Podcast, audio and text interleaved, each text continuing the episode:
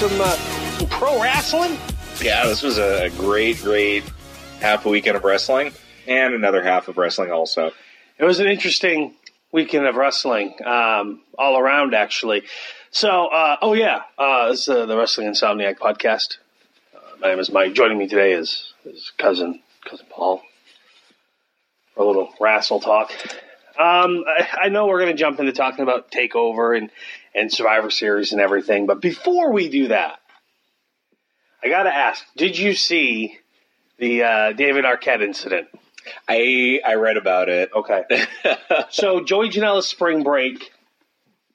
Uh, sorry, not Joey Janela's spring break. Joey Janela's uh, he had a show he ran in, in, in Los Angeles, and uh, he- Game Changer Wrestling is is the promotion behind it actually, and Joey Janela's name's on there, and he's booking the cards, and you know it all started with Joey Janela's spring break, and then spring break two, then he did a Lost in New York, and now he did this LA show, and I, I unfortunately can't remember the catchphrase title. It was pretty pretty awesome though. Anyhow, uh, on the card, it was Joey Janela, unfortunately, messed his knee up real bad. And he's going to be out for probably a year, is what they're looking at. That's not good. Yeah. Um, and then Joey Ryan uh, tore, his, tore his bicep, I mean, pectoral muscle, much like Triple H did. Um, so Joey Ryan was supposed to have a match against Nick, Nick Gage. Uh, Nick Gage is definitely known for being ultra violent hardcore wrestler, Mhm. but he's a good wrestler as well. And yeah, but he definitely has a reputation. and so, uh, of all people, they got David Arquette to uh, replace Joey Ryan, and it went from being what we thought was just going to be a, a pretty stiff match to being a a death match as David Arquette brought light tubes to the ring with him. And um, you know, David Arquette, even though he's a former WCW World Heavyweight Champion, Obviously, one of the best ever. uh, top five, uh, really doesn't have much wrestling experience. However, the last six months to a year or so, he's been wrestling a lot more. He did a lot of training. He's been getting into it. He's been having some matches, been kind of building a little name for himself as a guy like he's taking it seriously.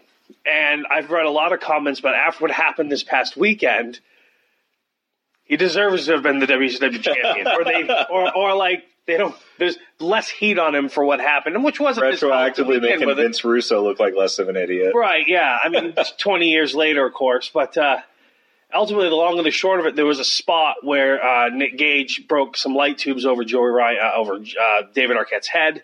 And then David Arquette's down on his knees. Nick Gage is standing behind him, pulling his head back with one hand. And the other hand, he's going to jab him in the head with a broken light tube. Common spot in most death matches or weapons matches, wrestling, you have a guy down on his knees, someone's behind him, jabbing him in the head with something. So there's like, ah, so the guy's screaming. It looks very visual. I mean, you go all the way back to Starcade 1986, Magnum TA and Tully Blanchard in the steel cage I quit match, one of the, my favorite match, one of the greatest matches of all time. That was the finish. Yeah. Magnum TA jabbing Tully Blanchard in the head with a piece of the chair, causing him to say, I quit, which he never said, I quit. He just said yes. And, you know, Tully Blanchard's on his knees. Magnum Cage is, uh, uh, Magnum Cage, Magnum TA is above him, you know, jabbing him. Same exact spot, except David Arquette reached back and grabbed Gage's ankles and pulled them up to sweep him. And when he did, he as he turned, I don't know if Gage didn't expect or whatever happened, but he was accidentally stabbed in the jugular Good lord. with the light tube, and it just tore his neck open. Oh man. And if you watch the clip, there's one clip that they keep showing, which is a far shot. And when it happens, like they turn around and like everything stops, and and you see David Arquette immediately grab his neck. He stands up. He walks around. He, he walks around a little bit. He goes in for cover, gets a two count. Gage kicks out. David Arquette heads out like he's going to head to the back because I'm sure he's kind of in panic mode. He hasn't been wrestling that long. This is his first ever, and according to him, last ever death match. And he's freaking out at the moment. But for whatever reason, he turns around, gets back in the ring, does a bunch of smodgy shit with Nick Gage. Nick pins him one, two, three, and the match is over. Nick Gage retains his uh, game changer wrestling heavyweight championship. David Arquette heads to the back. There's another clip I've seen where it's a close up shot. I think it's a fan clip. And after Arquette flips around and, and gets stabbed in the neck, basically, when he turns around, you see Gage stop and just look up at him. And the look on Gage's face is literally, holy shit. Like, a legit kind of panicked, concerned, worried look, and he's just laying there, not moving. And Arquette's just kind of looking down at him, and they kind of mouth each other. Something, you know, the, Gage kind of says something to him, but you can't pick it up. But like you can tell from Gage's reaction that he's shocked and surprised, and which kind of goes against his killer badass, I don't give a fuck attitude. Yeah, well, I mean, it goes to show that even in that type of match, Yeah. there's like you're literally like seriously hurting each other, Yeah. but there's still control Yes. elements, and you know when something gets botched like that, even more dangerous. Obviously, Now I know some people hate deathmatch wrestling. They I hate no that match use for wrestling, by the way. That's fine. I, I I personally don't despise it. I I grew up on it essentially. You know, ECW, FMW, Big Japan, whatever. Um, however, Yeah, I wouldn't even say I despise it. I just I don't have a taste for it. Is how I'd put it. and not everyone does. Yeah. I I I think I think when it's done right, it makes sense, and they tell a story with it or whatever. I think it's great. Mm-hmm. When it's just smudge for smudge sakes, I don't I don't like it. Or Yeah. it's just you know violence for violence sake, which I understand. Maybe that sounds weird and contradictory, but I guess the glass light tubes is my thing. Like those things seem so dangerous. Like yeah, it's, it's when you're break, glass. when you're breaking them throughout the whole match, guys are just getting covered in cuts and everything. And yeah, it can look cool. It's a great visual when it breaks and shatters everywhere. But like, like for instance, CZW Tournament Death they had earlier this year, it was just it, it wasn't that great. You know, it's just guys just putting themselves through hell, and and it didn't really do a whole lot for me. And then you fast forward, and they had a uh, a women's death match tournament, where each match had one death match item. Like it was a barbed wire bat, it was thumbtacks, it was whatever it was, and they didn't even use light tubes to the main event. Whereas the CZW, there was thousands of light tubes used throughout the day. So, in the way they did it, it made sense. Like it, they, the matches told good stories, and some of these women I'd never even heard of. And it was just like to me, it was like a huge contrast. Like they did tournament death like that, like they used to do tournament death, I think it still could be good. But anyhow, it, you know it, that goes to show too there needs to be some limit to what you can use because if you go overkill i mean just like look at the progression of ladder matches ladder matches used to be like an art form Yeah. and now they're just a spot fest for the Right. most part like they can they can be good but if you watch the good ones Yep. they're using things a lot more sparingly now they've reverted kind of back right? and you know, and then like if you look at WWE, they've limited what guys can do because they more realized the serious chance of injury. And obviously, when it was coming up, they really didn't give a damn. But Right. Um, deathmatch is the same thing. Like I'm still not going to be a fan of them, but it was one thing watching like you know Mick Foley towards of his then of his career doing some. Uh, Uh, yeah. I don't know if they called them death matches, hardcore well, matches. they just call them probably, hardcore yeah. matches, but essentially, Yeah, they were the thumbtacks. Yeah, and the stuff like that. But they were done a lot more artistically, right. more controlled in how they use stuff and not just overkill. And Right. he put over some guys that got real big after that. And he was a, a, a like a big springboard for Randy Orton. Uh, Randy Orton, Edge. Edge, I mean, yeah. Edge didn't really need it, but at the time, I mean, that really rejuvenated his Yeah, career. it's, it's it's a big boost, and I mean for him to put guys over like that too on Yeah. his way down, you know, when he was at the end of his career says a lot. But I mean, I got to see live uh, Mick Foley against Ric Flair in a hardcore I Quit match at SummerSlam yeah, in Boston. I mean, where Flair wrapped his hand in barbed wire and chopped Foley with it. Wow, Foley's chest was legit bleeding. yeah, Um, they used thumbtacks. I never thought I'd see Ric Flair in thumbtacks. You know what I mean? But like, it was it was a good match, yeah, but it made sense. exactly. And I think that's what it comes down to. Like, let's just. I mean, I'm going to jump into it. I mean, I'm going to go to Survivor Series real quick, and uh, I had some notes. save the good stuff for last. Yeah, I had some notes about the uh, Nakamura and and and Seth Rollins match. And here's the thing: like, all right, I didn't care much for that match at all. Like, I watched it. I love Nakamura. Seth Rollins is Seth Rollins, um, but I didn't care much for. it. I mean, there was really no reason behind it other than the spirit of competition and of Raw versus SmackDown. And I know some are going to argue, well, if it had a story, it would be better. And it's like, well, no, they- not always. I mean, there was no story at all between Nakamura and Sami Zayn, and that match was absolutely tremendous yeah, because in the match they told a story, yep, you know. But behind the scenes, I mean, they'd never touched before, and that's the thing they harped on. These two guys had never touched, but for me, they just didn't mesh well. it's it's just you know telling the story thing. It's just like I was talking about Michael Cole the other day, and uh, I'm not a fan of his, but I was saying he probably isn't as bad as we feel like he is. When he did the UK tournament the first year, I couldn't get over like me and Aaron and a few others or whatever, we were commenting on, and my buddies Mikey and Roy and whatever, commenting on the fact that can't over how good he was. Yeah, And I- probably because he didn't have Vince in his ear the whole exactly. That's time. the, I think that's the thing is he's doing his role, and his role isn't to impress us. Um, his role is is to do what WWE has gotten really bad about doing, which is telling you what you should feel. right. That's the problem. Is is when uh, when you're telling a story to say, okay, th- this is what you should think and feel about all this.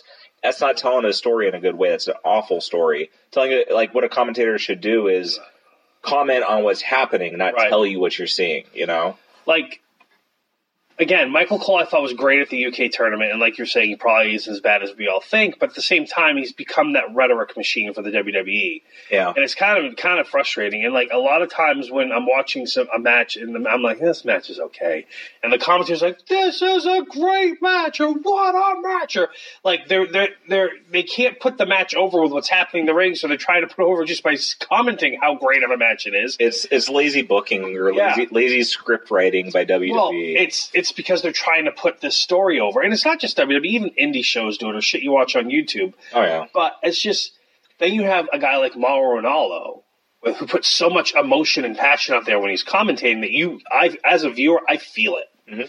And when he says "What a match," he's right. It is. yeah, and he's reacting to the match, not telling you. Right. He just not just by telling you this is a great match and you should, you know, no, he's reacting to Right. it, and that's what makes it I mean, real. think about this. WWE has never ever released a footage of a commentator just commentating a match like they have with Ranallo. like they have a camera set up at his desk looking at him so you can watch him commentate a match. Like they've released the footage the last couple of takeovers, you know, Yeah. from matches online because he's so into it and he's so passionate about it. And to me, like Mauro Ranallo is the best wrestling commentator, play by play man active right now. yeah, Hands down. He- I mean, he really is like Jr. was back Yeah. in the day. He's he's giving you details that add to what you're watching, but he's not telling you what you're watching. His reactions are, are much more true. I mean, I was reading something about uh, Jim Ross, just like a little blurb about him the other day. I didn't I didn't watch the Attitude Era. I stopped watching wrestling before that.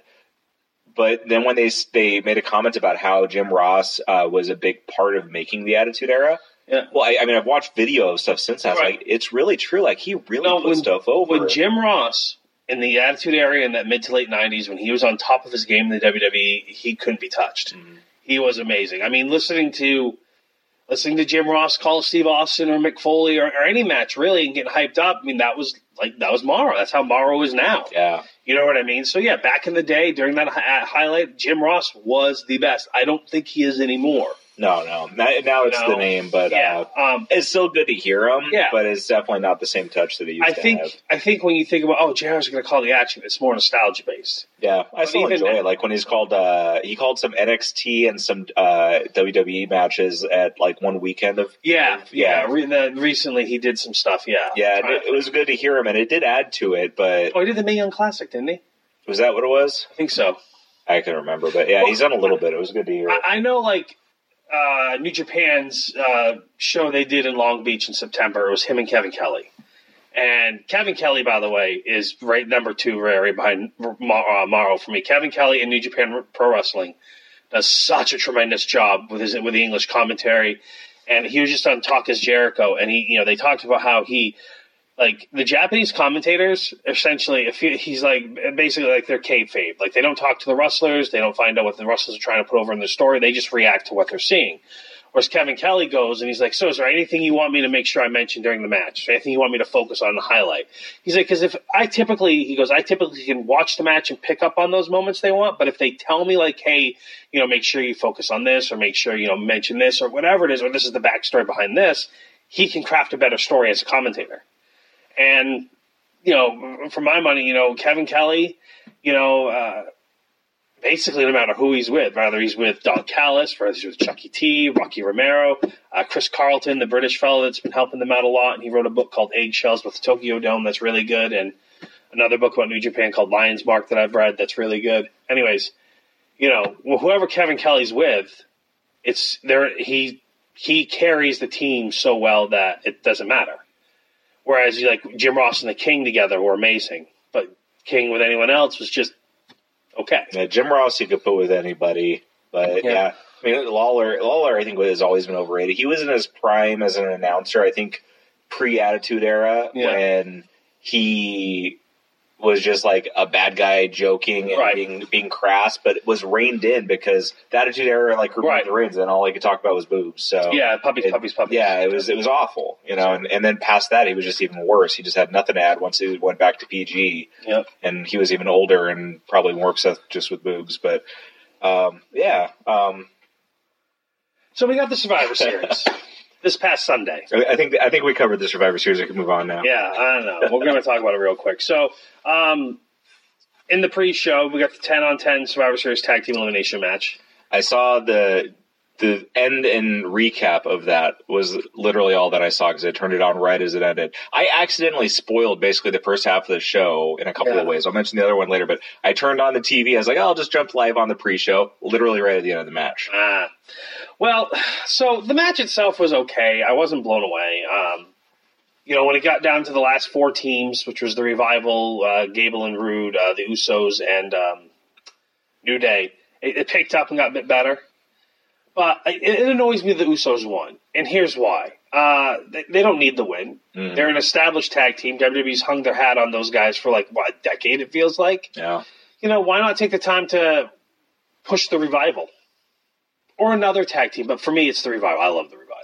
Revival's great. Um, You know, Yeah, and, you know, I think that's the, the place that the Survivor Series has gotten to is it's not a show to accomplish anything with. Yeah. It's just a mess. It's them trying to tell this show versus show story that is stupid and boring. Now I hate the fact that they made all the wrestlers wear the T-shirts of their brand. Yeah, I don't really Just- like that that is either. so stupid. Like we don't know which brand they're representing. That is just dumb. It, it just really shows that they're catering to people who who don't know anything Right. about what they're watching. which- Exactly. I mean, to an extent, like okay, whatever you do that. Like even pre-show, do it pre-show in that match, whatever, Right. because that really is catering to people who don't know what they're watching. Because you But people who are watching the Survivor Series, they they either with people that know enough about it or Yeah.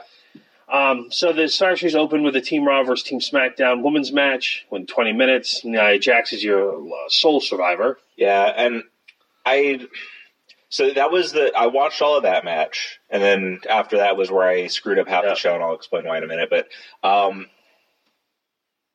I it did not surprise me they put Nia over like Well, like they did. They were they were building on her momentum from being a shitty performer and breaking Becky Lynch's face. so he actually accidentally punches Becky Becky Lynch in the face on Raw th- this past Monday, and, and Becky Lynch, who is literally the man right now and is probably the most over person in in the Fed. Um, Like all like not wrestling thing like wrestling skill is one thing and she Yeah. has that but Right.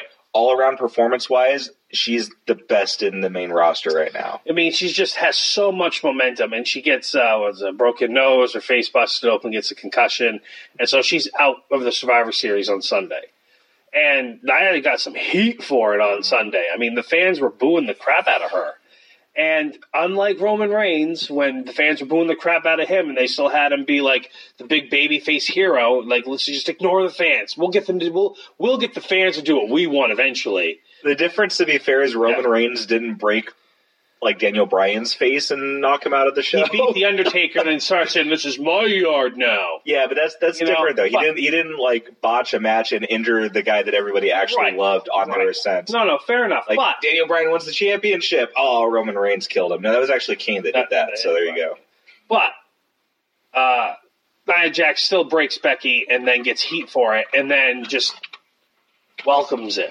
Yeah So I like that. I'm glad they're not. You know, I'm glad they're going the way they're going. Letting you know, let her be the heel, calling her the hashtag face breaker, and blowing on her fist and playing off it. You know, like you know, unfortunately, you know, Becky suffers for it, but Nia's getting over in the heat Yeah. that they need. Well, Becky and needs heels to go against too. I mean, that's the thing. Yeah. as much as she's she's in like that ambiguous, like they made her a heel, but she's too over to. She's she's Steve Austin right now. Right, exactly. They made her a heel, but no one wants her to be a heel. Yeah, I mean that's Yeah. what that's what Steve Austin was, and Yeah. it was fantastic. And the more they didn't try to turn him babyface, Right. and just let him be a dirty heel good guy, Yeah. it was great. You Yep. know, and that's that's where Becky Lynch is. But she needs some some dichotomy of like, you know, somebody that we can hate like Nia Jax right Yep. now, and something you know, Yep. go against somebody that we love, which I don't know who to say that is right now.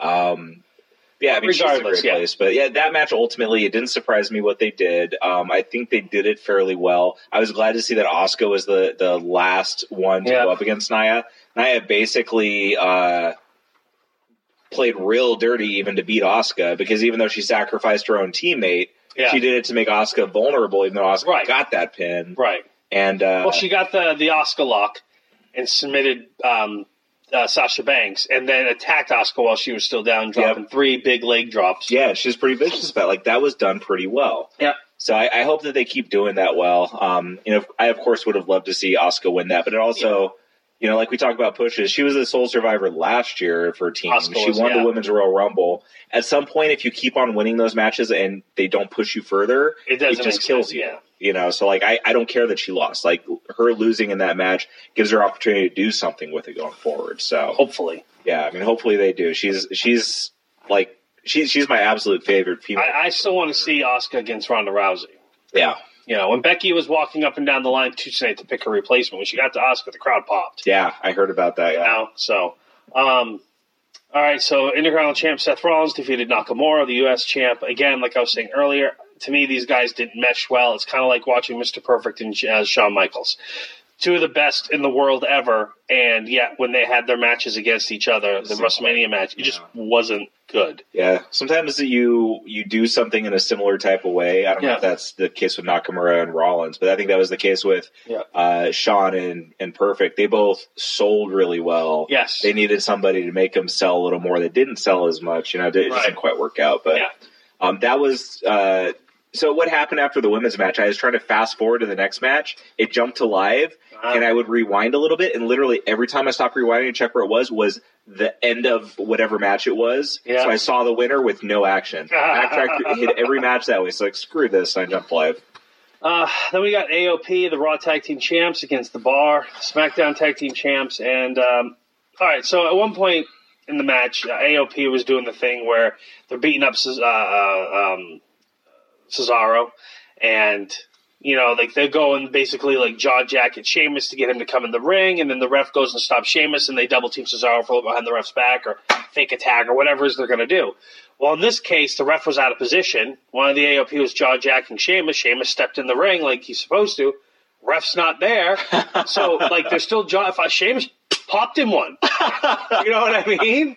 And then finally, the ref ran over and separated. But it's like it would that to me. I was like, oh, finally! Like they didn't just stand there yelling at each other. He's like, well, no, I'm going to hit you because you're in my face. Why wouldn't I? That's I'm, that's who I am. I gotta say, between both shows this weekend, there were some moments like that where stuff just didn't time out well. Yep. That were handled properly like that. You know, when when the Yep. cue wasn't in place, well, Yep. it's not there. Let, let me do what I was gonna do. Exactly. Um, overall, uh, I mean, that was a good, believable cover than the Miss Jaw Jacking, is what I mean. Um, but overall, I wasn't. Uh, the, the, the match wasn't great. The finish of Drake supposed to be pissing his pants and the little gimmick he had to make it look like he peed didn't work, but everyone's still standing around waiting, waiting, waiting, and then.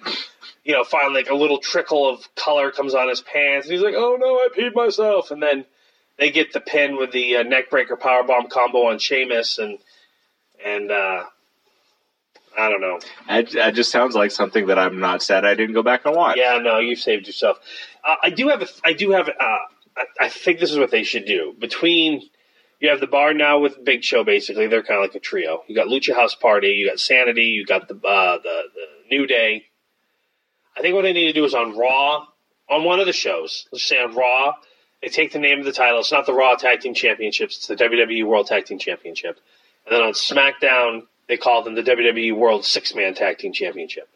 And you have two different tag divisions. You have this, the regular standard two team tag division, and then you have your trios. And I think that'll make it more interesting. Yeah, they could do more with it. And they, they could do more with it. And like by adding a six man tag team title, you're adding a new element to the mix. I mean, New Japan, when they run their shows, they have a lot of multi man matches.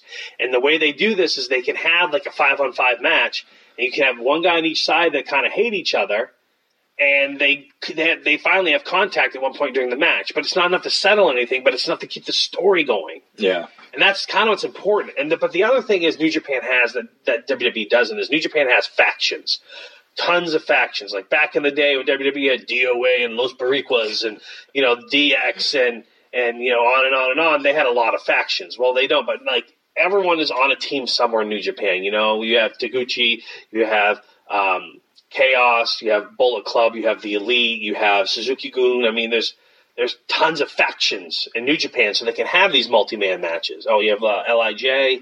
So, but anyways, I think if they mix it up and they put a six-man tag team on one show and a regular tag team on the other, I think it would help. Yeah, It would give a different dynamic, which Yeah. I think that they can use. They're doing too much the same thing Right. all over the place, and I mean, you look at the two brands, and essentially you have the cruiserweights on 205 Live, and then you have Raw and SmackDown each have uh, like a, a top singles title, a secondary singles title, a tag team title, and a women's title. If they mixed it up, Mhm. you know, it'd be a little bit better. They now, for the first time ever, they have enough women on the roster between the shows that they can merit having two singles women's titles, as opposed to back in the day when they had the Divas title, the women's title, and they only had you know six wrestlers. but I still see them gearing making a, a women's tag team title at some point too, which. In that case, then you put like you have a singles women's championship on one show and a tag team women's championship on the other. yeah, I mean they they should do something like that and mix it up some more, and give a reason for wrestlers to cross shows, Right. For opportunities for Right. different titles and whatnot. I mean, there's th- this whole like you know the the draft and whatever. You're on Raw, you're not on Smack. Why does that matter so much? It's fine, like you're on the Raw roster, but Well- you're in the W like you're in the WWE. So yes, I'm I'm on the Raw roster as my primary place, but why can't I go over here and wrestle sometime? Well, I like the split aspect of it because then you fall into the part where then, like, say Roman Reigns is your top guy, or Seth Rollins, or Dean Ambrose, and now both shows are featuring the same guy. But but see, Raw say Raw features Roman Reigns. We keep him there. He he's the guy on that Yeah. show. He doesn't need to go anywhere else. But what does it matter if like Bobby Roode goes from Oh, SmackDown over see- to Raw I see what you're to compete for the IC title or something I see like what you're that? saying. you know, yeah. keep the top guy where he is. Yeah. But like, there's no reason that you can't shuffle other stuff around some without it being a roster change. Right. I got what you're saying. Uh, next matchup, we got Cruiserweight Championship, the only match actually, uh, the only title defended on the show. Mhm.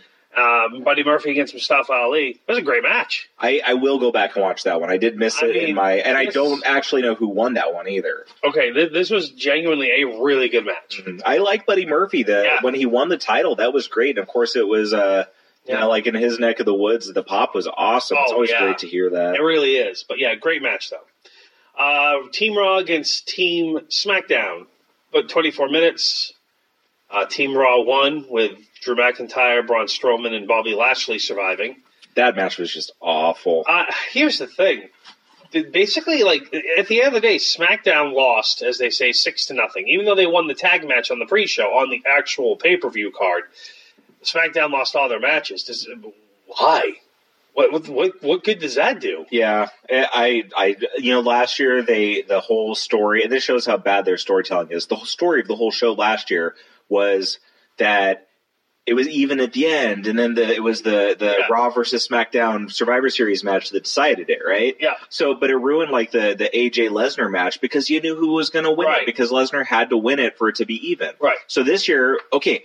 Well, we did that last year. Let's have some genius storytelling now and do the opposite. Just Right. have it be a runaway. Of course, it's going to be Raw that's the runaway because that's where we put all the, um, the you know outside of wrestling You know, names. SmackDown really is treated like the B show, Yeah, and the thing is, and, and this and- shows it even in the so. Survivor Series match, SmackDown were those were the only competitors that made that any good. I mean, Shane with his like coast to coast is. I mean, Yeah. as much as I was annoyed about Shane winning that that uh, crap, yeah, that was awful.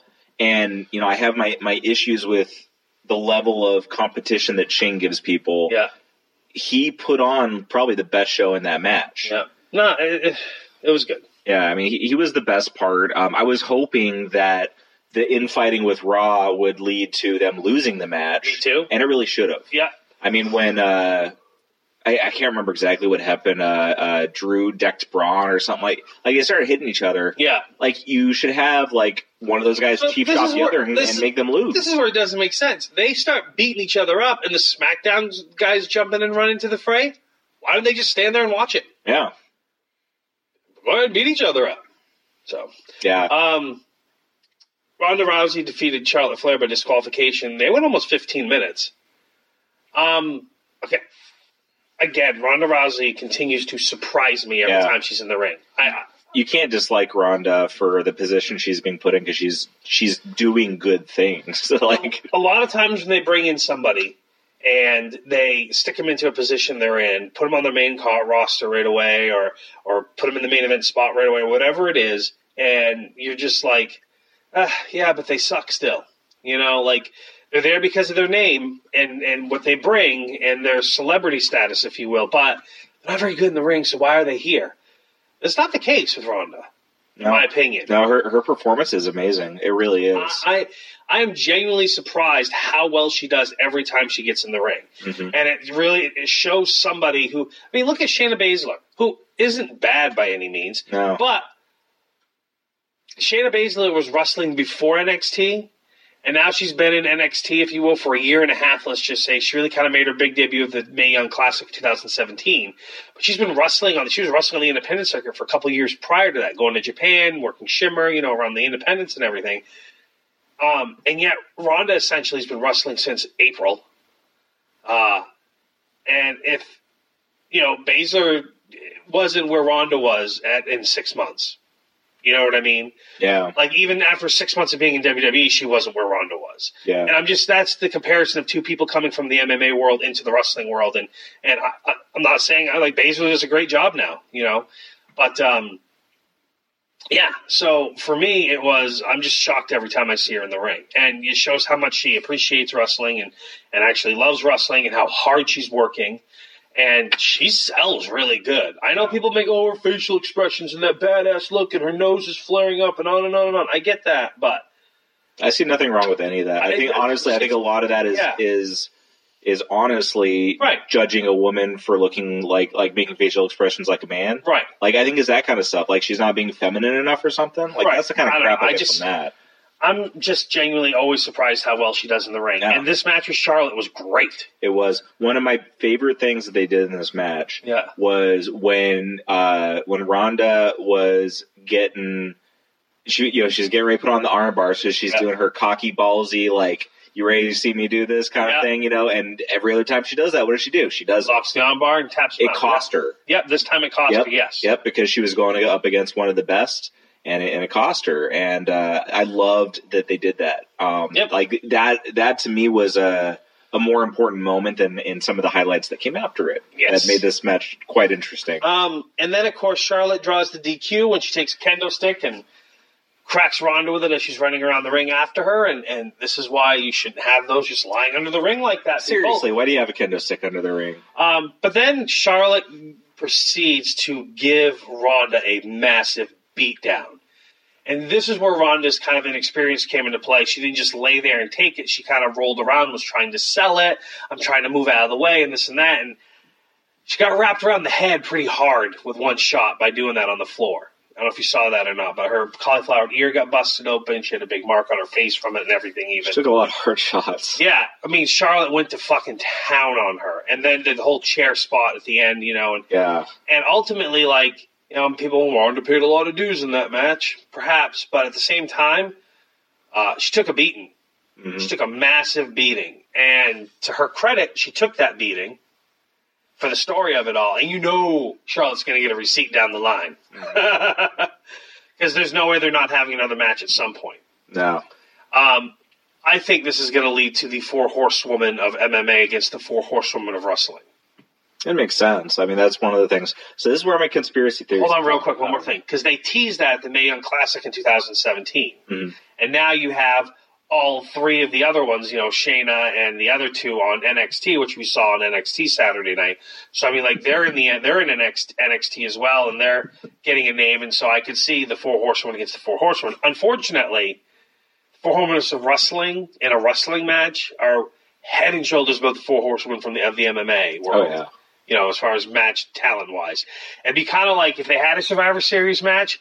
It'd be kind of like when the Hart brothers had a Survivor Series match. You had Brett and Owen, which everyone knew were great, and you had what Keith and Ross, or Bruce and Keith, or whatever. And you're like, who are these fucking guys? Yeah, but they want to get Shawn Michaels and some knights. yeah, yeah, yeah, I know, right? You know the knights. I mean, I know Greg Valentine was one of the knights. Like Uh, Greg legit guys in those Valentine. Barry Horowitz, and I, I can't remember who the other one was. Yeah. But anyways, so Before you get to your conspiracy theory, uh, main event Brock Lesnar against Daniel Bryan. Brock Lesnar with the win. They went like 18, almost 19 minutes. So that match, obviously, I wanted Daniel Bryan to win. Me too. Me too. Uh, I thought that match was pretty darn well done. I, I did not enjoy the 10 minute beatdown at the Nope. beginning. I thought that was too much. It was unenjoyable, especially because I had a great fear that it would just end with that. Yeah, me too. Um, I think I think if they would have cut out, if they would have done two minutes of beatdown and then the rest of the match the way they did it, and only gone ten minutes, I think it would have been a better match. I do too. Yeah, the, the beatdown Um, went too long. Be- It yeah, just- it I mean, just it dragged on way too long. It is, yeah, it essentially got boring. I Yeah. mean, it wasn't like when Brock did that to Cena at SummerSlam. You, it wasn't so bad that it was long because you legitimately thought Cena was going to come back, And then he it, didn't, yeah. and he never did.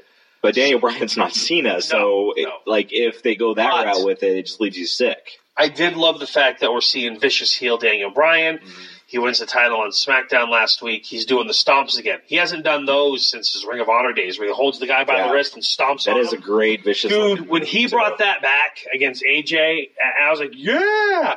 And then when he did it to Brock, Yeah. Brock took him. yeah, Like AJ was kind of turning away, and like you know, Daniel Bryan lost. Brock just took it.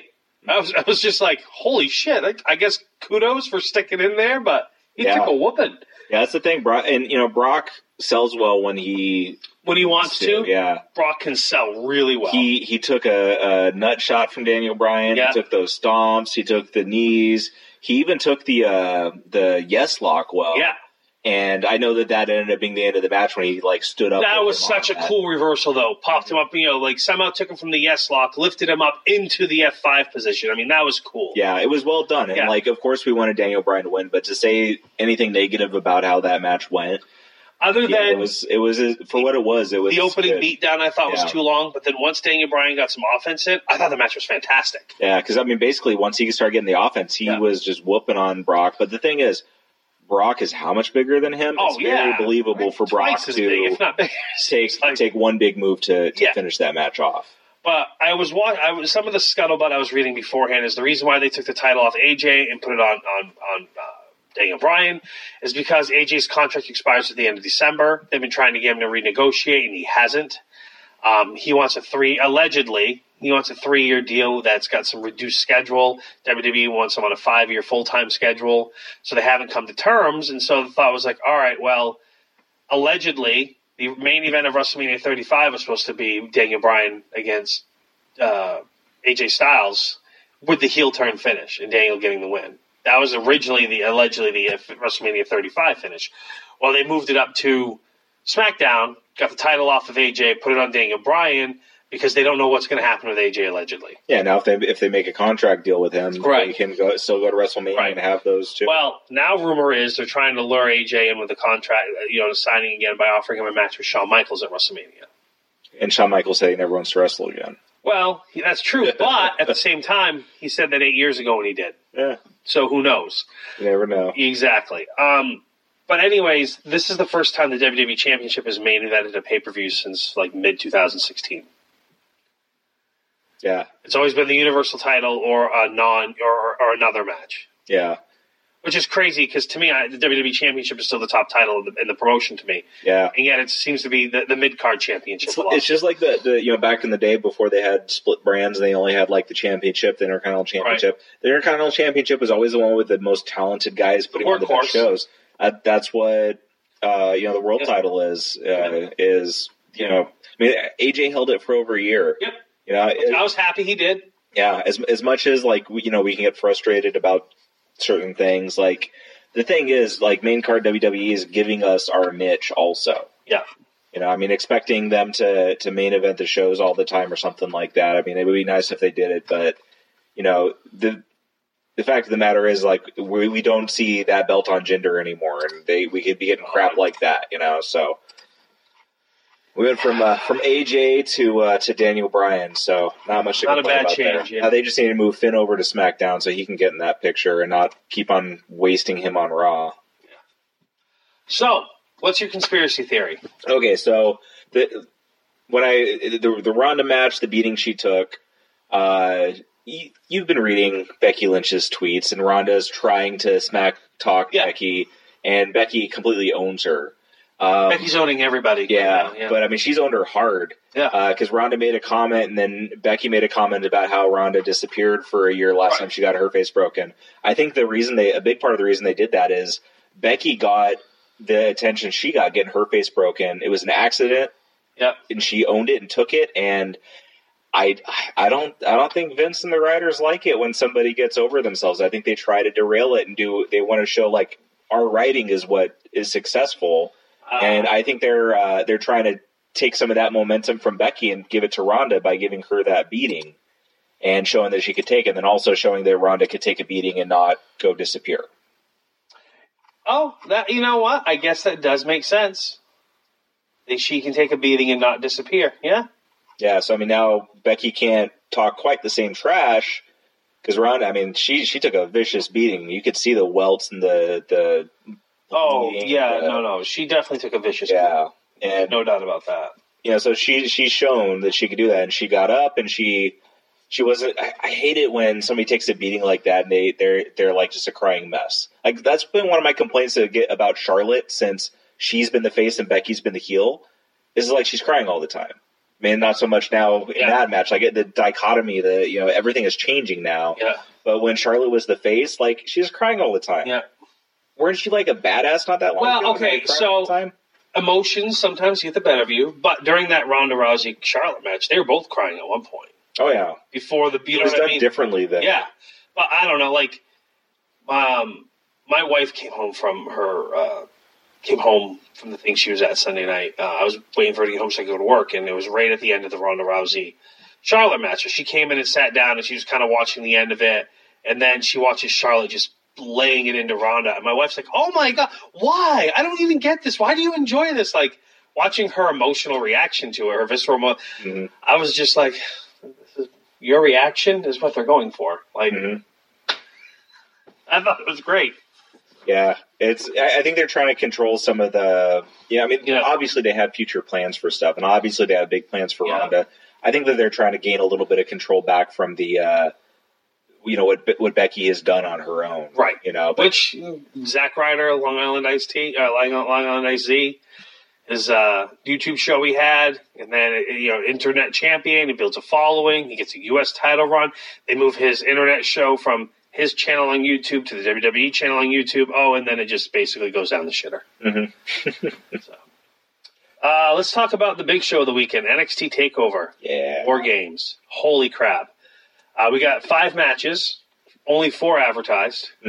The surprise matches, we get uh, Matt Riddle against Cassius which I was like, oh man, this is going to be awesome. Like, I was geared up to, like, I was excited for this. This match is going to kick ass. This is going to be awesome. And it's only seven seconds long. And yet, I still wasn't disappointed no, yeah, it was- because it's a quick it's a quick knock flash knockout pin.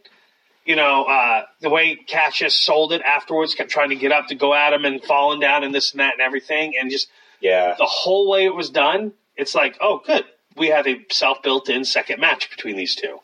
yeah, and it was done well. Yeah. They're supposed to wrestle on NXT this week. Yep. So that's setting that up well. I like Matt Riddle too. I like the bro like character, Matt but I mean, I come from Southern California where I bros, do bros like that.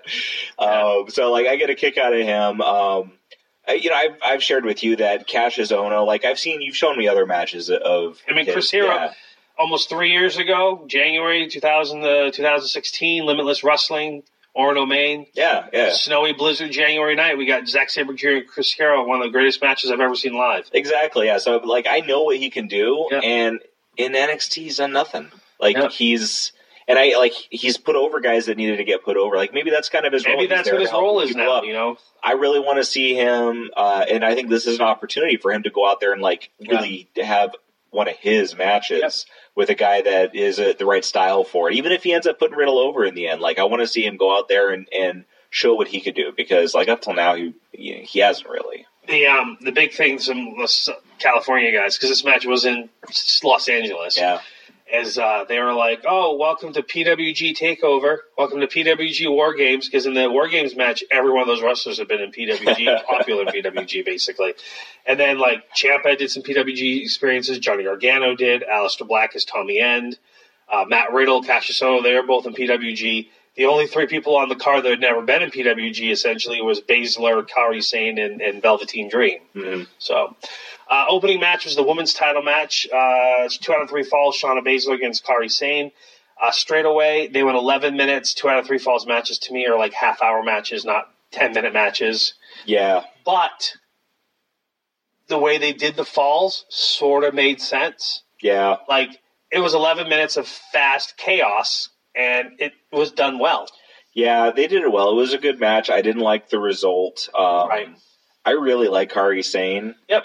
Uh, I I didn't like that they're. I mean, the outside interference is one thing, but Yeah. like for them to come out for the first fall and interfere for the whole match and the ref yeah. not kick them out Yeah. was stupid. Yeah. For um, you know, Kairi Sane's backup to not come out after that first interference didn't make a ton of sense to me. Um, I liked how we got to see Dakota Kai come out and kick Jesse whatever right in the face, Yeah. like hard as shit, like Yeah. boom. Because the the first girl there, Roderick Strong's wife, I can't think of her name.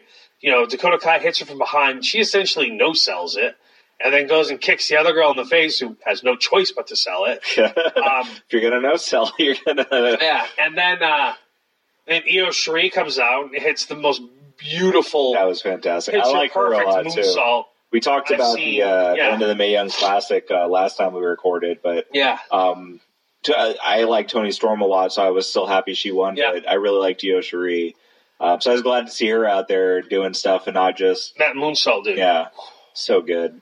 That was a beautiful. You know, there's always something So- about seeing uh, seeing people you usually see in their in you know their costume essentially Yeah. in street clothes, Yeah. doing their thing. Like it's Yeah. it's kind of cool, you know. Like, yeah, she carried out in her, her, her jeans and t-shirt and boots or whatever, and just threw a the most beautiful, like seriously, the most beautiful moonsault I've seen in a long time. It was fantastic. That wasn't Christopher Daniels, you know. Yeah, so in, yeah, so Shayna gets the first fall Yeah. because of cheating. Yeah, Uh, Kairi gets the second fall because she's awesome. sorry, yeah, Um, and then the way Shayna got the third one, yeah, it was still because of interference. yeah, Uh, even though it wasn't direct interference Right. in that moment. yeah. Um, it wasn't a bad ending. And and one of the things I liked is when she rolled her up out of the elbow drop like Yeah. that, she pinned her. Oh yeah, Like yeah. Kairi was trying to kick out, and she looked like she, She looked like she was trying could to not yeah. get Um, out. That was well done. The other thing too is if you think about it, when Kairi Sane beat Baszler for the title, she beat her by reversing Baszler's finish and holding her down with a pin. Mhm.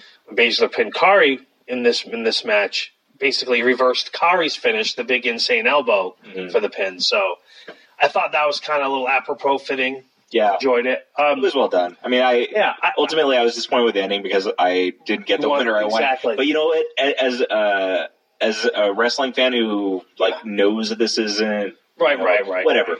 Um, it's nice to feel that way sometimes. Yes, absolutely.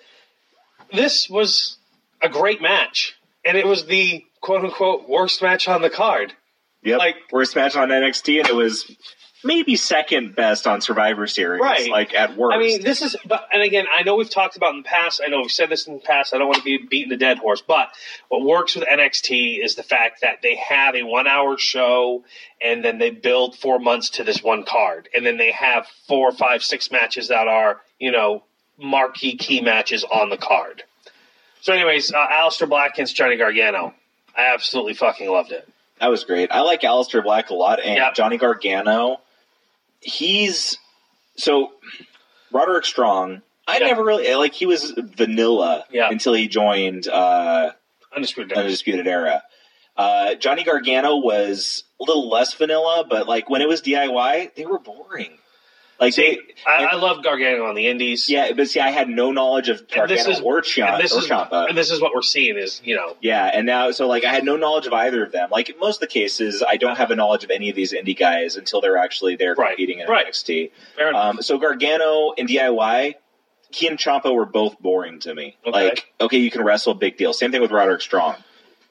You start to, to tweak with the, their characters. Like Gargano, ever since the break with DIY, has just been getting better and better and better. And this last turn is just like, But if you look at Gargano for the last say two years in NXT, the guy that's been having consistently one of the best the best matches on the cards is Mm-hmm. Gargano. yeah, First, as a tag team with DIY, the singles match they had against each other at the Cruiserweight Classic. yep, Okay, uh, their tag matches like with the Revival. yep, Uh, then their matches against each other, Ciampa and, and Gargano's matches against each Mhm. other. Gargano's match with Andre Cien Almas, the ma- you know, matches with him, and now this match with Aleister Black. I mean, it's told a great story, and for the first time, I was actually rooting against Gargano. Yep.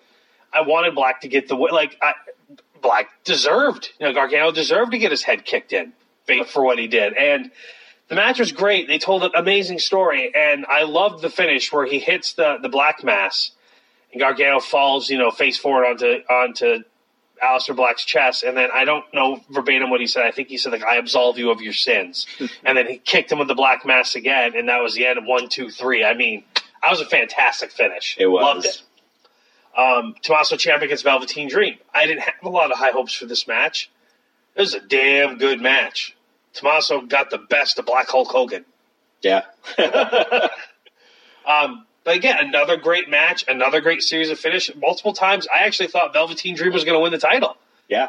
They they sold it well, and I got to say, this is the fir- so I wanted Ciampa to win, Yeah, um, which almost every time Velveteen Dream has wrestled, yeah, I've wanted to see him do well but lose. yes, Uh, the only exception was actually the time he won, which was against EC3, who I think has done no reason to make me care about him so far. Yep. Um, but once again, and the the best part is like Ciampa. Like, did you ever feel like Ciampa was the underdog against Gargano? No. Like, even when Gargano was on no, top, like no, I didn't. uh, even Ciampa against Aleister Black, did you feel like he was an underdog? Nope. No.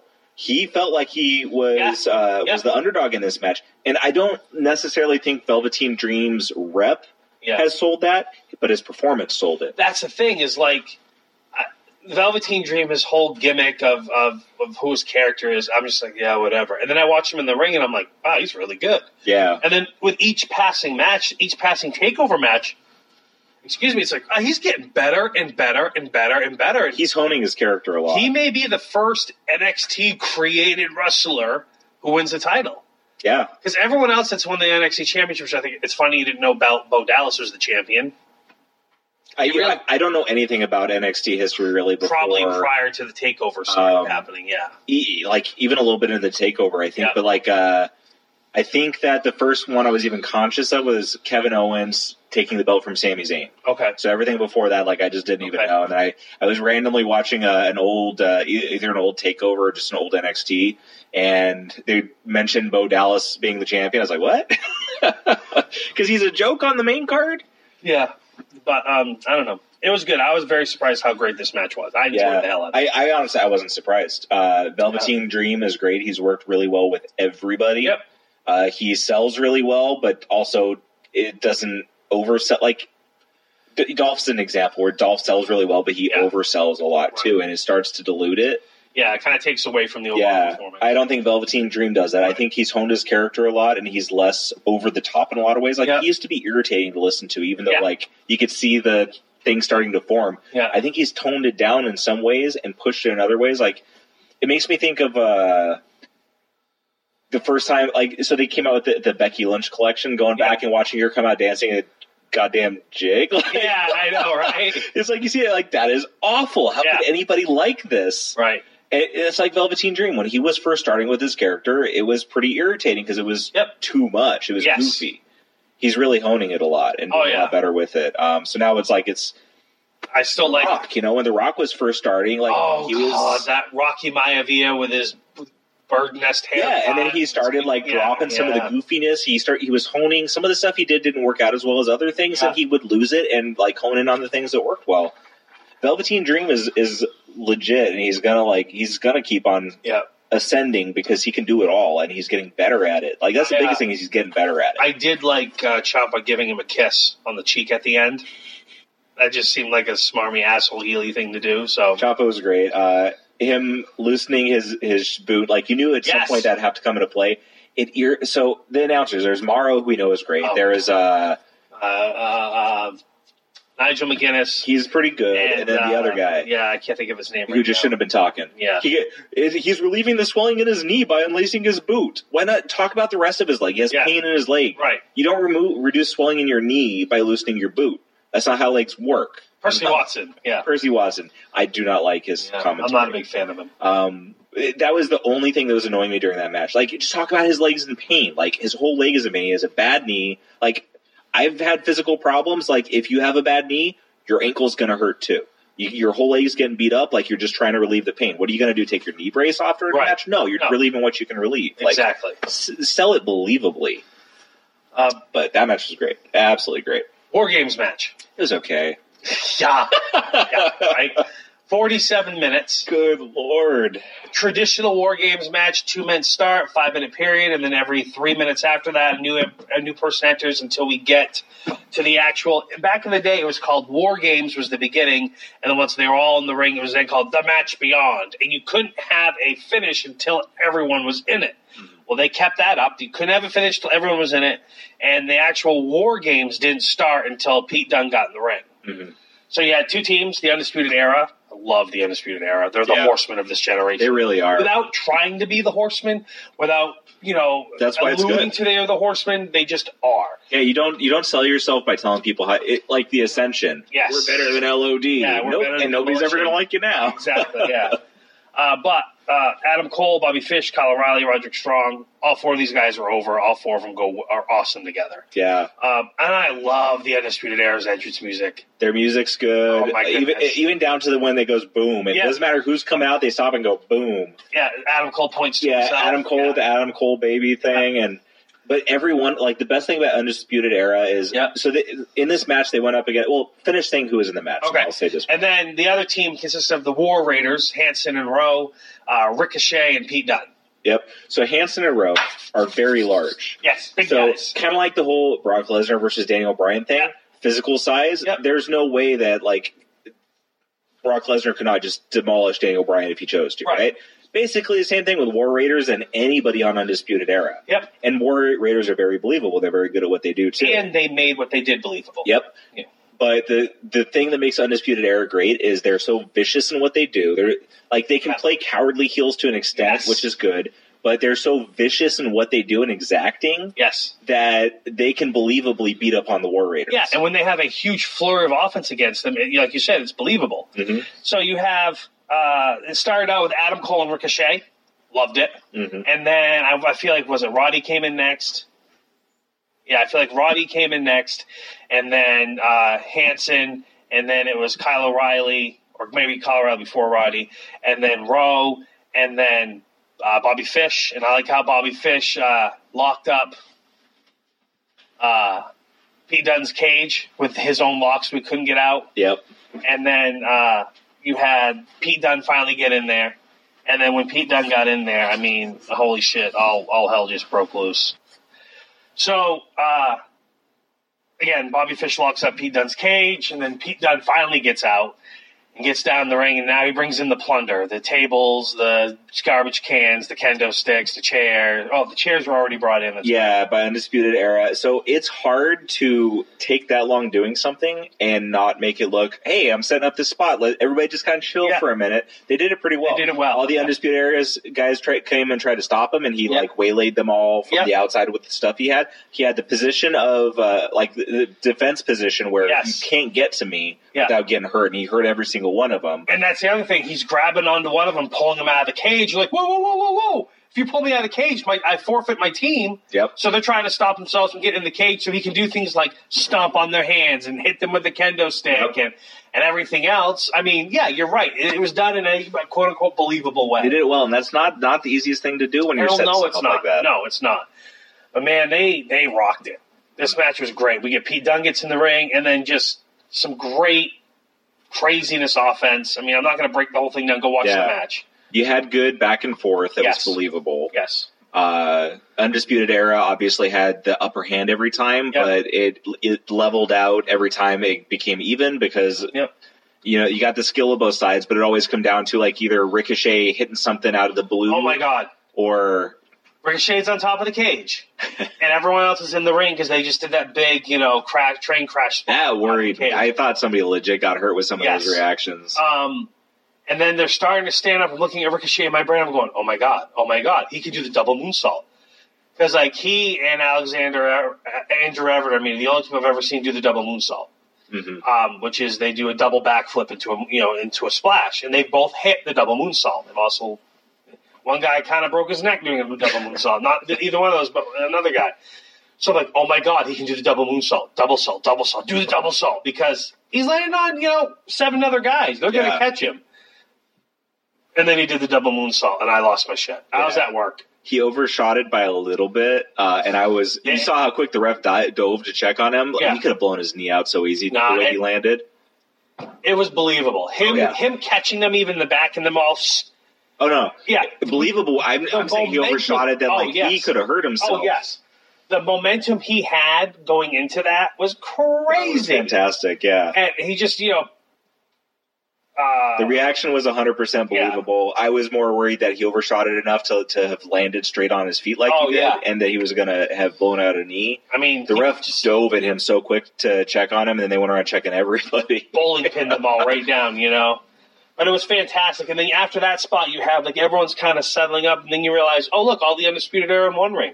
Oh, the other team in the other, and then they and then they're as far apart as they can be in the cage, and they all stand up and they look at each other, and I loved it. They were just looking at each other and holding each other up, and the fans just started going, and I was getting hyped up because it's like we're forty something minutes into this match, and they're having a standoff, like. And then they approach each other and they're jaw jacking, and then they all get in between the rings. And I love that they thing. got in between the ropes and they didn't. Yeah, Like the easy thing to do is while the other guys get down, you take Yes. a cheap shot. They got in that they. exactly. It was great. And then they just started pummeling each other. It was fantastic. I mean, you have the match you have, the eight guys you have, the weapons they used in the match, and they told a fantastic friggin' story that they built over the time of the match. It was I I can't say enough good about it. you, you can't. I mean, You know, between War Games last year and War Games this year, like I hope they never bring War Games to the quote unquote main roster. I hope it I hope it stays an NXT thing every year because it's phenomenal. I don't think the main roster could do something like that. I mean, you have to have the build up, and they've been building it up for so long. Week after week on on NXT, they're building it up. Uh, I mean, just the last episode of NXT was the match to see who would get to to enter first, hand, yeah. and all the the you know it came down to dirty play as usual with uh, undisputed era again, and it, it makes you mad. I mean, like. Uh, nothing. Makes you want to see him get hurt so bad. He has that arrogant, Yep. cocky. He's the cocky like, little shit growing up that just annoys the fuck out of you. And you look at him and you're like, I could kick his ass. Yeah. I could kick his ass. Like you legitimately look. I, I could yeah, and he makes you want to, but Yeah. he'd be the kid. The one time you take a swipe at him, he would like dodge you and make you look like an idiot. Yeah, Probably take a exactly. cheap shot at And you and like some- then he kicked your ass. and then do some air guitar as he walks Yep. away from you. Yeah, he does yeah. it so good. Uh. I, I, I told you this the other day, but um, Undisputed Era, like if you compare them to the Four Horsemen, like first Yeah. of all, what makes them great is they're not trying to compare themselves. Exactly. But you have the obvious Adam Cole is the Ric like the alpha dog, the Ric Flair. yeah. Um, I I don't know how you'd compare the other two, but Okay, I told you so that for me- Bobby Fish Yeah. is Arn Anderson. Yeah, Bobby Fish is the Arn Anderson. he's the um you know Arn Anderson was the enforcer, but it's like he's the the guy who goes in there and does what needs to be done, isn't trying to be glamorous, is vicious, and is exacting. So for me, I guess if I were to compare it to like like you said, Adam Cole's Ric Flair, Bobby Fish's Arn Anderson, I would say for me, going back to the original incarnations of the Horsemen, you know, um, Adam Cole is Tully Blanchard because Tully Blanchard was that cocky, air, Adam Cole, uh, uh, Kyle O'Reilly. Because uh, Tully Blanchard's that cocky, arrogant, I'm better than you guy who could talk shit and back it up type of thing, you know. But at the same time, he was almost kind of like the smallest guy, so he was the guy that you thought, oh, I can kick his ass. Of those four guys, I can kick his ass. He, yeah, he looked the least impressive. Man, Not that Arn I- Anderson was I ever like a physical specimen, but Arn Anderson looked hard. I can't know? say enough how much I love Tully Blanchard. Yeah. I just want to say that. He just he has So that, that me- look like he didn't look like a threat, Yeah. but he was a threat. I mean, you talked about the the Magnum TA match. That, I mean, to be able to be a part of that match, you're pretty threatening, you know. But Kyle O'Reilly's the Tully Blanchard, and then Roderick Strong is he's the Ole, the Sid, the Barry Windham, the Lex Luger. He's that that fourth guy who isn't the intangible can be changed, but like that that's to me who he, he kind of is. He's he's that fourth guy. The strong guy, which Yeah. like he's not big, but he's strong. Right. Yes. Exactly. Like he was it- for it to be believable for him to do the, some of the moves he did. to Oh, the the Messiah of the backbreaker. Yeah. Yeah, like he Yeah. has the strength to do that. He looked good. It would like we've seen so many times where a guy that should be stronger can hardly do some of those things. Right. Uh, Tyler Bate is another one like that. Oh, His strength house. Yeah. is ridiculous. The shit that he can do, the shit that Roderick Strong can do, and Yeah. it's like it's not just believable because the other guy sells it. Yep. He does that shit. You know, it's legit. There was the um, there's the one spot in this match where they isolated Pete Dunne in one ring and they had him in the. Uh, two of the guys were kind of doing a finish on him, including like just pressing a chair against his face, and I thought for sure, oh shit, he's going to submit. yeah. His knees taped up, blah blah blah blah, and like the War Raiders and Ricochet can't get to him, can't get to him, and finally Ricochet does an unbelievable like aerial somersault dive over everybody to break it up and everything, and then you know the finish of uh, Pete Dunne hitting the bitter end, and then Ricochet hitting a 450 splash, and then they both pin Adam Cole. I actually love too that the 450 splash came from off screen. You Yes, me too. I So did too. Yes. They, they didn't sell the big spot on camera Yeah. because it was out of nowhere. It was Exactly. a surprise, and that, that's how stuff really happens. Yeah. Like you, you don't see it coming because you're focusing on this. Is like holy shit out of the out of nowhere. Uh, they both pin him. Then they play Pete Dunne's music, which I'm a huge Pete Dunne fan. So to me, I'm like, yes. Like, Mm. it's kind of weird. Like, I thought for sure the Undisputed Era was going to win, and I thought Pete Dunne was going to be the guy to take the loss for his team because he's the NXT UK guy. Granted, he's the longest reigning champion in the WWE right now. He's the sixth longest reigning singles title reign in the history of the WWE right now. You know who's held the title longer than him in a single title reign? Bruno Sammartino twice, Pedro Morales, Bob Backlund, Hulk Hogan. Nobody has held a title, a single ring, as long as uh, as Pete Dunne has, except for those guys. I think they're really giving Pete Dunne his due and how they use him and everything. Well, I think it's because he's Ric Flair. I mean, not Ric Flair. Uh, uh, the Triple H is the one that's guiding him. Yeah, So I love the fact that Pete Dunne and Ricochet get the pin. They play Pete Dunne's music because if you think about it, Ricochet's the NXT North American champion, but Pete Dunne is the WWE United Kingdom champion. Mhm. You know, so his title's a little bit more prestigious, and he's been champion for such a long time.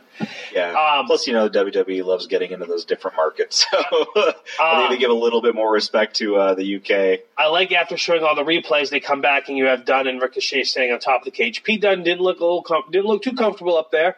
Yeah, he had his feet uh, settled in between the It- bars while Ricochet was was right on up on top. top. Yeah, exactly. uh, but I like the fact they're standing there. and Pete Dunne looks over North American town, just kind of like, huh. Like, you're like, I think I'd like to have that. You know what I mean? So I thought that a little good. more respect for each other, but still wanting each Yeah. other's titles. Um, I'm sure this. I, I don't know. I just I loved it. I thought it was great. I love the finish. Um, can't say enough good about it. I'm wondering if uh, I wonder if it's going to get a little five star action from. Uh, I wonder if any of the matches from Takeover are going to get a little five star action from the Wrestling Observer. I haven't heard yet. Yeah, that that the whole show was great. That match was fantastic. Yeah, Um, and it really like I love that Takeover can have any different title main event the show and legitimately deserve to be the main event Yeah. too. yeah, no, absolutely. And it's all based on story too. It's not just arbitrary or you know this is the person that matters more, so they're going to get the main event. Like it's whose story is the, is the biggest at the moment. I, I told you this too uh, before we watched it, but uh, I just thought it was funny that Ricochet was the most boring guy in the match to me. Like going in, the guy's least interested about Okay, and I love Ricochet too. That that just says a lot. Like, okay, he I'm the least interested in seeing him in this match, even though like he's great and I can't wait to see him in this match. Like it just to me like the bar was so high if like Ricochet was the the one I was like least interested to see what he would do in the match. Course, you know he's going to do some amazing high flying stuff in that match, and he did. Um. Anyhow, so I thought War Games NXT Takeover was definitely kind of like the best show of the weekend, and I I really really enjoyed it. Um. But that wasn't the only wrestling we had this weekend. You know, besides having uh, besides having uh, NXT and then the David Arquette and a bunch of indie stuff, uh, New Japan Pro Wrestling had a couple shows for their uh, World Tag League for this year. And uh, we had some good matches so far. I, I watched both the shows. The first two, we got live English commentary. The next several shows, they'll post just the uh, World Tag League matches on uh, on the interweb there on the New Japan World, and then the last couple shows we'll get some um, live commentary for them. I'm looking forward to a few matches on the card I've talked about before. I'm looking forward to Zack Sabre Jr. and Taichi against uh, Iizuka and uh, Minoru Suzuki because I want to see Suzuki and Zack Sabre Jr. just go at each other. Uh, the first two shows, we got a couple matches where they had Suzuki-gun against Suzuki-gun, and they did not hold back, just beating the shit out of each other for the matches, and then you know shaking hands at the end, if you will. So, but yeah, so go check out New Japan World. Uh, right now, uh, we have a one, two, three, four, five, six, seven way tie for the lead of two points apiece for Yuji Nagata and uh, Nakanishi, Juice Robinson, Dave Finlay, Beretta and Chuckie T, Tama Tonga, Tongolea, Archer and Davey Boy Smith Jr., the Killer Elite Squad, uh, Sabre Jr. and Tai Chi, Sanada and Evil. So, yeah, long ways to go, though. Long ways to go on this tournament. I love big convoluted things. Yeah, I do too. I like the way they run them. I like how they tell the story behind them. But anyhow, um, I guess uh, that's enough for this week for me. So, hey, thanks for coming on the show, Paul. I appreciate it. Thanks for having me over. It's Yeah. been a, a wonderful conversation. Absolutely, because we're talking about wrestling and uh, trying to keep it positive about wrestling. And I'm positive that uh, I'll talk to you next week about more wrestling. So, I'm. Uh, where can they find you on the, the social media? Uh, I'm on Twitter at Who's Paul. Uh, that's pretty much all you're going to find me at. Yeah. Um, you can find me on nerdylegion.com. I have uh, Paul and Michael occasionally save the world with a different Michael Say not me. as my podcast. Um, so you can find me there. Uh, we're kind of taking a little hiatus while my co-host is a little over busy, and I got a little tired of trying to to put together other things because I'm busy too. So Yeah. we're just going to take it easy a little bit until it works out again. So plenty of good episodes there to listen to. Uh, I'm on the Twitter machine as Superstar Mel, and also I have. Uh, what did you watch this week on the Nerdy Legion podcast network? You're gonna go to be on the panel at C2E2 March. I can't afford to go to Chicago. Yeah, I'm not going. I'm going to New York in, A- in April for Russell week, wrestling weekend. So, I'm going to work and then home. That's what Yeah. I do for life. uh, but you, like I said, uh, you can find me on the, the Superstar Mel on the Twitter machine, and don't forget to check out my blog, thewrestlinginsomniac.com. Uh, I just posted a blog about uh, wrestler TV shows in the '70s that had wrestlers on them. Uh, my Ring of Honor experience at Global Wars, and then soon, probably by the time you hear this, I'll have a new post looking at the AWA Challenge Series special that they had on the uh, WWE Network. It was an unaired pilot, and it was horrific wrestling. Thanks.